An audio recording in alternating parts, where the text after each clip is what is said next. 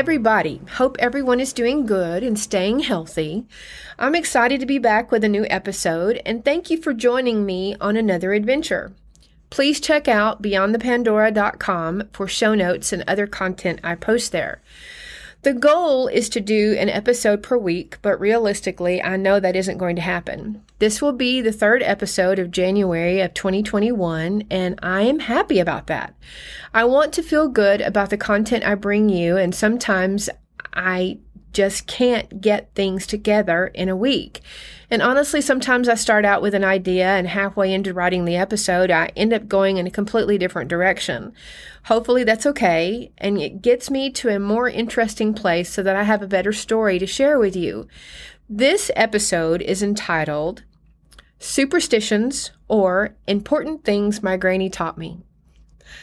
Growing up, my grandmother was a very prominent figure in my life. Whatever she said or did was immediately canon, not to be disputed or questioned. Now, as an adult, looking back at her, I realize she was a tightly woven ball of neuroticism.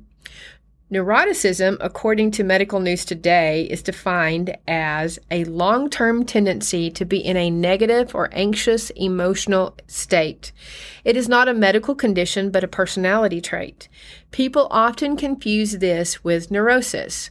Neuroticism is one of the traits that make up the five-factor model of personality, along with extroversion, uh, which is not to be confused with olive oil, agreeability, conscientiousness, and openness. This model is used in personality evaluations and tests across a wide range of cultures.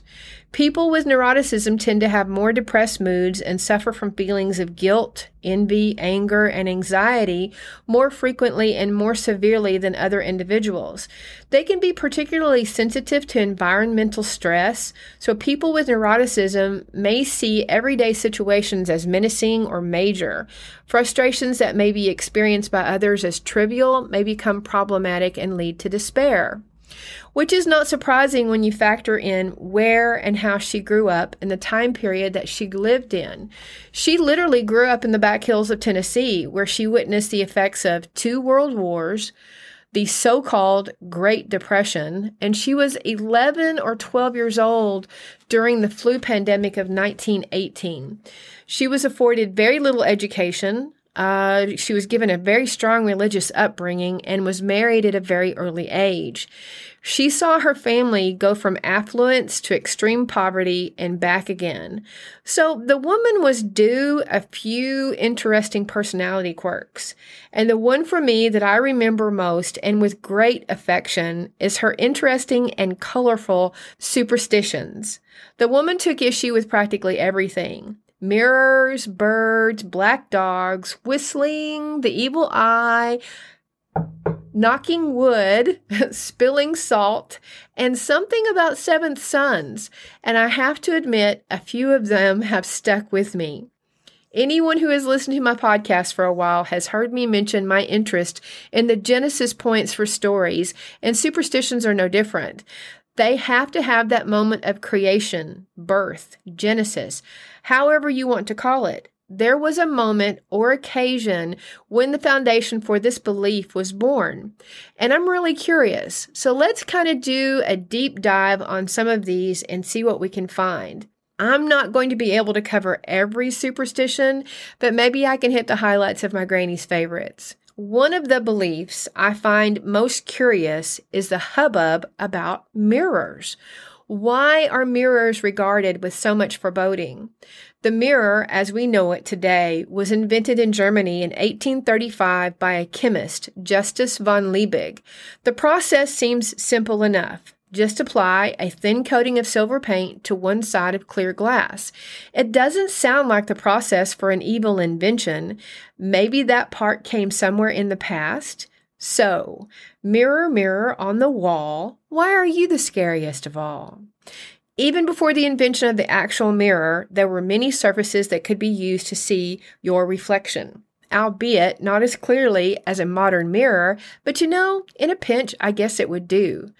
The first recorded mirrors were bowls with the interiors painted black and filled with water. The oldest actual mirror has been found in Anatolia, Turkey, and it's dated from around six thousand B C E, and it's of polished black obsidian. The ancient Egyptians made mirrors from bronze, copper, silver, and tin. They would flatten the metal into thin oval shapes and then polish them to a high sheen. They have been found in tombs and mortuary temples with ornamentation and handles. Mirrors have been found that are thousands of years old in almost every culture from around the world. And the Romans took it to the next level, as they did with most everything. And in the first century C E, after they had discovered the process of glass making, they produced glass mirrors that had metallic backing. Pieces of glass with a lead backing have been found in Roman graves from the second and third centuries. Mirrors or mirrored surfaces have been around for thousands of years, but at what point did things go sideways and curses and bad energy get infused into them? I found an interesting blog at the history girls blogspot dot com. It's very well written and researched, and I'll hit a few of the high points here, but I'll put a link in the show notes so that you can read the entire blog if you like. Okay, it says, the idea of reflection, seeing an image that may otherwise be hidden or differs from what the watcher expects, has always fascinated, whether the source be water, metal, or glass. We look for our identity in them, for good or ill. Some ancient cultures believed the reflection was the true self, the shadow soul, hence the myth that vampires and evil spirits have no reflection. In some cultures, the images go beyond the individual. In, in ancient Chinese mythology, there is a story of the Mirror Kingdom in which creatures who will one day rise up to battle humans are caught in a magic sleep. The flickers we sometimes see in the corners of our eyes as we look into a mirror are the creature's first stirrings. Other superstitions spanning cultures include not looking into them at candlelight when spirits of the dead might appear, and covering mirrors when someone in the house dies, so that the soul does not become trapped in the mirror. The deep-seated hold these superstitions have on the popular imagination is reflected in stories as far apart as Narcissus, Snow White, and the Candyman. We look, but we do not always believe or trust what we see. The idea of reflecting things that were previously hidden or unseen is a short step from looking at mirrors as a method of divination, seeing not just what is there, but what might be. One of the most common symbols carved into Pictish stones in Scotland is a mirror, usually accompanied by a comb. There are a number of theories around the symbol's meaning, including a link to a matriarchal culture, but another possibility is an association with astrology and using a mirror to read the heavens. Turning a mirror to the stars to divine messages about the future is seen in ancient Persia, by shamans in Asia, and is even attributed to Pythagoras, who, according to legend, tipped a mirror at the moon to read the future. This practice, known as scrying, is described in a number of ancient Greek texts and sometimes involves mirrors being lowered into water on a thread to provide a double reflection. It appears to have had a number of uses, including predicting the future, medical diagnosis, and communicating with people not physically present.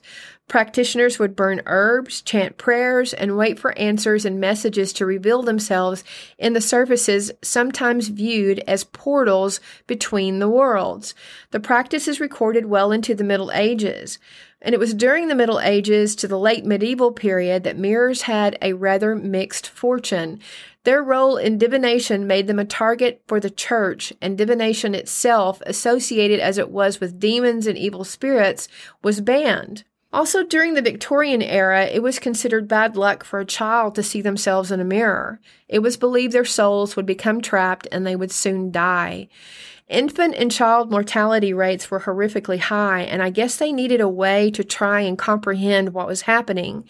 It seems there has always been a sense of foreboding attached to any type of mirror. Have you ever played the Bloody Mary game? No, I'm not talking about seeing how many you can drink before you fall off your chair. I'm talking about going into a dark bathroom with several of your besties and lighting a candle in front of the mirror and having everyone chant three times or thirteen times, depending on what version of the legend you're practicing, the name Bloody Mary, and then waiting to see which one of you she kills first. Yeah, good times. Oh gosh, I found an article, a very interesting article at O S U dot com of all places. I'll hit the highlights and include the link in the show notes. One of the most popular urban legends is that of Bloody Mary, the spirit of a woman who can be summoned by repeating her name thirteen times into a dimly lit mirror. For whatever reason, this practice has persisted across generations. In two thousand fourteen, Italian researchers explored the science and psychology behind Bloody Mary, ultimately adding a bit of credibility to the legend.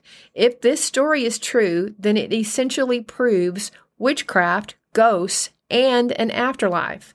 A truly extraordinary claim. Alan Dutton writes in his article, Bloody Mary in the Mirror, that most participants are young girls of sleepovers who decide to summon Bloody Mary, or her alias Mary Worth, as she is commonly believed to be a witch who was burned for practicing magic. Yeah, I'd be a little pissed too and want to come back for some retribution. So some modern iterations believe she's a young woman who died in a car accident. In some stories, specific lines need to be uttered, and in different regions, a different image is said to appear. So I guess it kind of varies from culture to culture. In concept, the whole summoning ritual should result in nothing of significance happening. However, Giovanni Caputo and his colleagues found that there is something happening that could be responsible for the urban legend. Researchers found that staring into a mirror in low light does result in seeing apparitions and distorted faces. According to findings within neuroscience, humans have a fascination with faces, being capable of finding a face within food, machinery, and household appliances. It's called pareidolia. Remember the whole sighting of Jesus in a piece of toast? Yeah, that's what it's about. It therefore makes sense that when faced with little to no stimulation, the brain attempts to find a face within a dimly lit mirror. But is that what is really happening? There's ample evidence from actual paranormal investigations when the use of a mirror has been employed to attempt to make contact with the resident spirits. There are photographs and video footage of ghostly images that appear in the mirror behind or around the reflection of the investigator. The issue that my grandmother had with mirrors was that one should not sit idly and stare at one's reflection for too long because it would make you vain.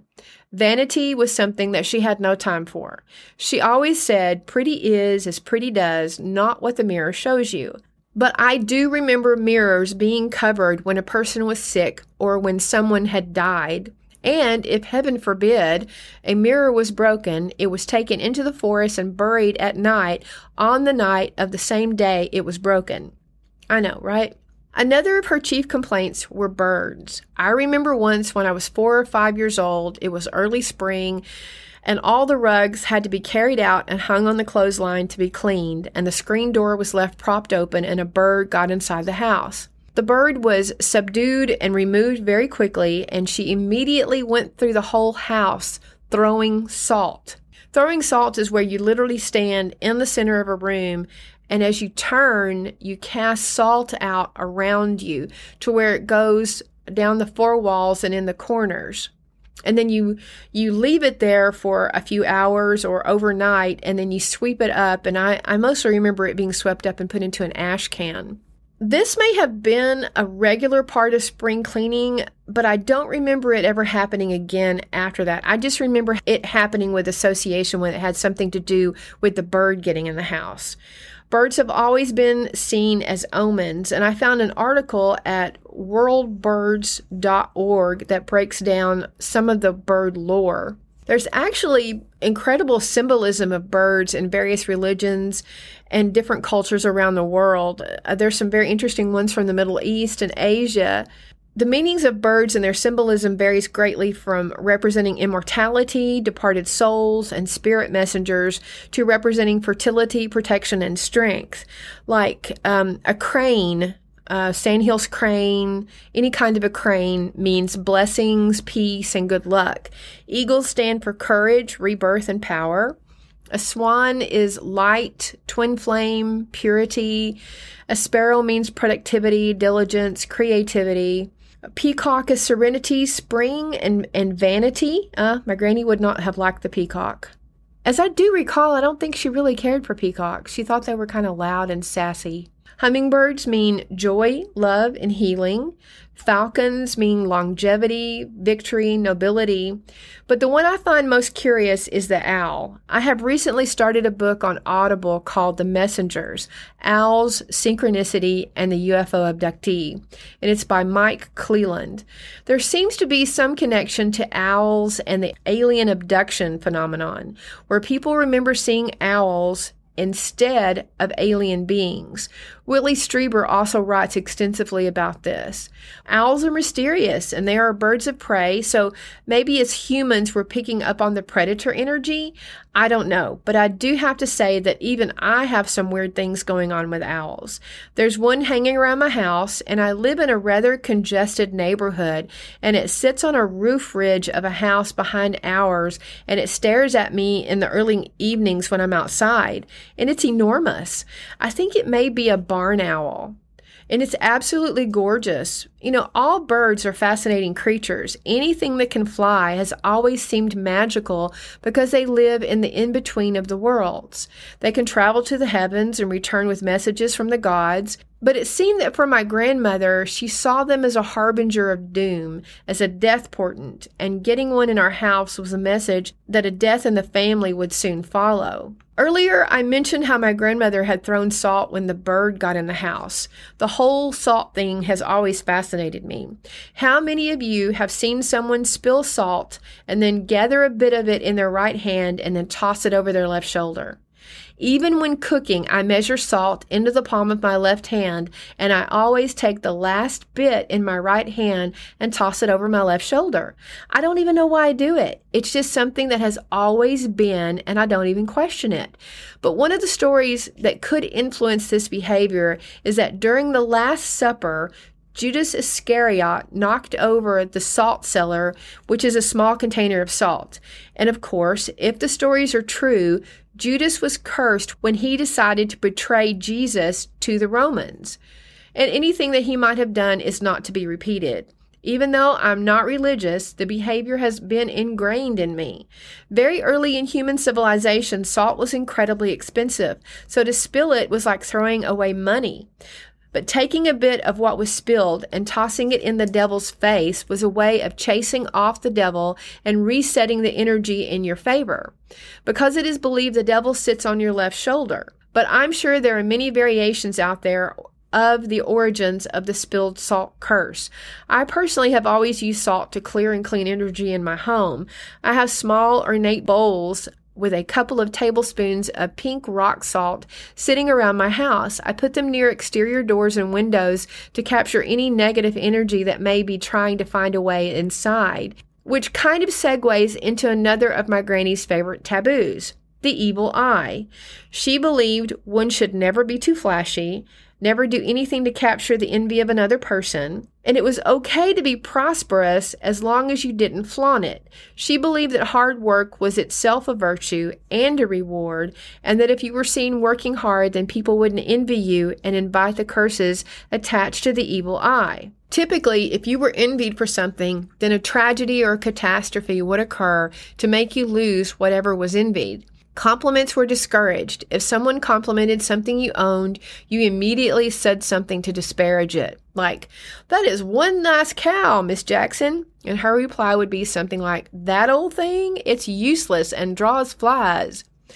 "Miss Jackson, those are some mighty fine roses you got there." "Ugh, they worthless and just an eyesore. I may cut them down next week."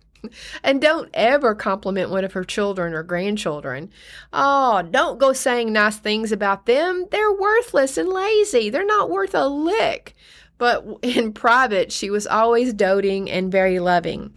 but she didn't want you to be vain or to draw too much attention to yourself. The evil eye is a superstitious curse or legend originating in ancient Greece and Rome, and it's believed to be cast by a malevolent glare, like somebody glaring at you. And it's usually given to someone when they're completely unaware of what's happening. Many cultures believe that receiving the evil eye will cause misfortune or injury, while others believe it to be a kind of a supernatural force that casts and reflects a malevolent gaze back upon those who wish harm to others, especially if it's an innocent person like a child or a baby. Talismans and amulets created to protect against the evil eye are also frequently called evil eyes. In the Mediterranean, in approximately fifteen hundred B C, evil eye beads popularized with the Phoenicians, the Greeks, and the Romans and the Ottomans are found in graves and in ruins all through that area. And they're still very popular and in use today. I own several of them.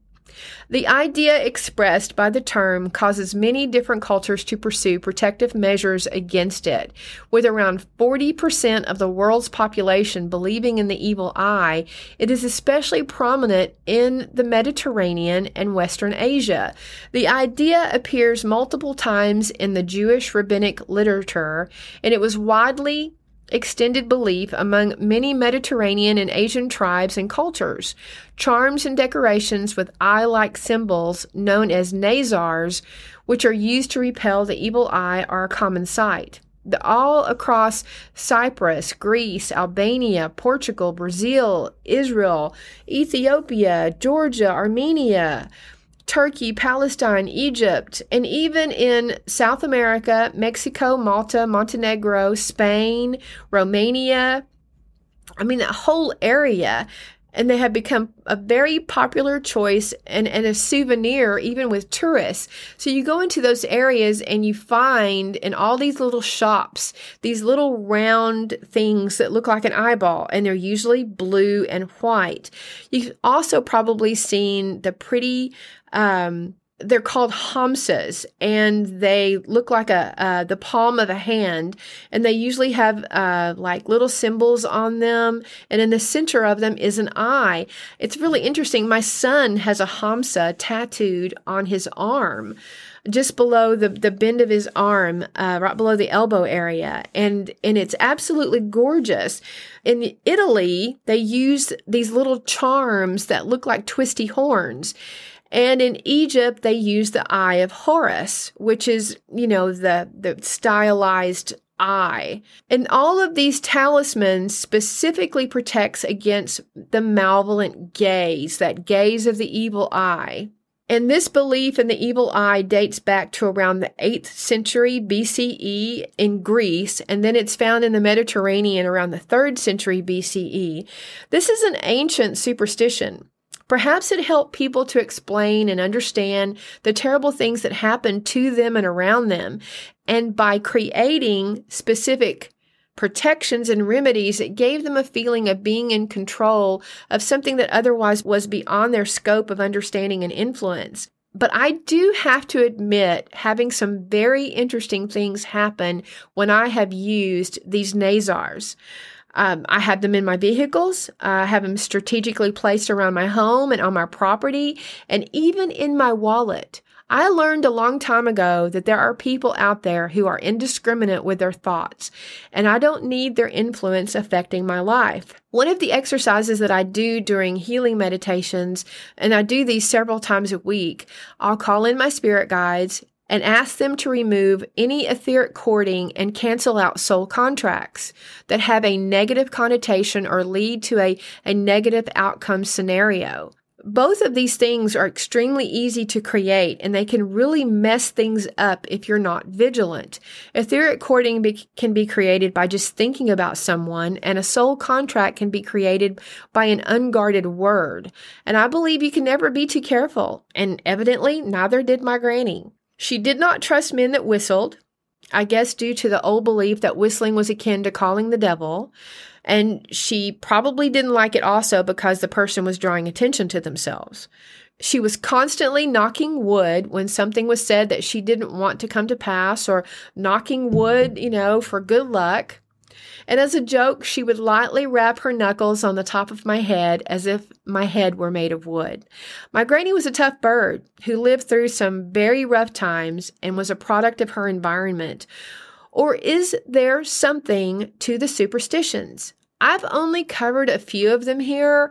There are thousands of them out there, something for every occasion. I know human thought can be corrosive, like acid, and it can be incredibly healing. When thought is coupled with word and deed, a trinity of great power and influence can be created. This trinity is used for ill and for good with practically every thought. There are beings called tulpas that are created by thought, and there are experiments that have been done where the nature of a haunting can be influenced by what is said about the location. Florence Scovel Shinn once wrote that the thoughts are the scissors of the mind that are constantly creating and recreating the circumstances of our lives. I work very hard to guard my and guide my thoughts, and I spend a great deal of my time in what I call prayer, but it's not of the religious variety. It is a kind structured in such a way to clean and clear negative energy from all areas of my life and, and from any life that touches mine in any way.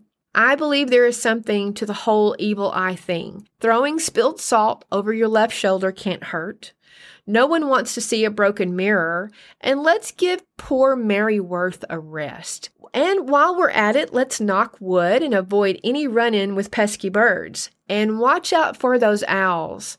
Everyone knows they are not what they seem. All right, so this is this week's episode on superstitions. Hopefully you enjoyed it, and you will come back and visit me again soon when I get the new episode up and going. But until then, blessings, my friend. Thank you.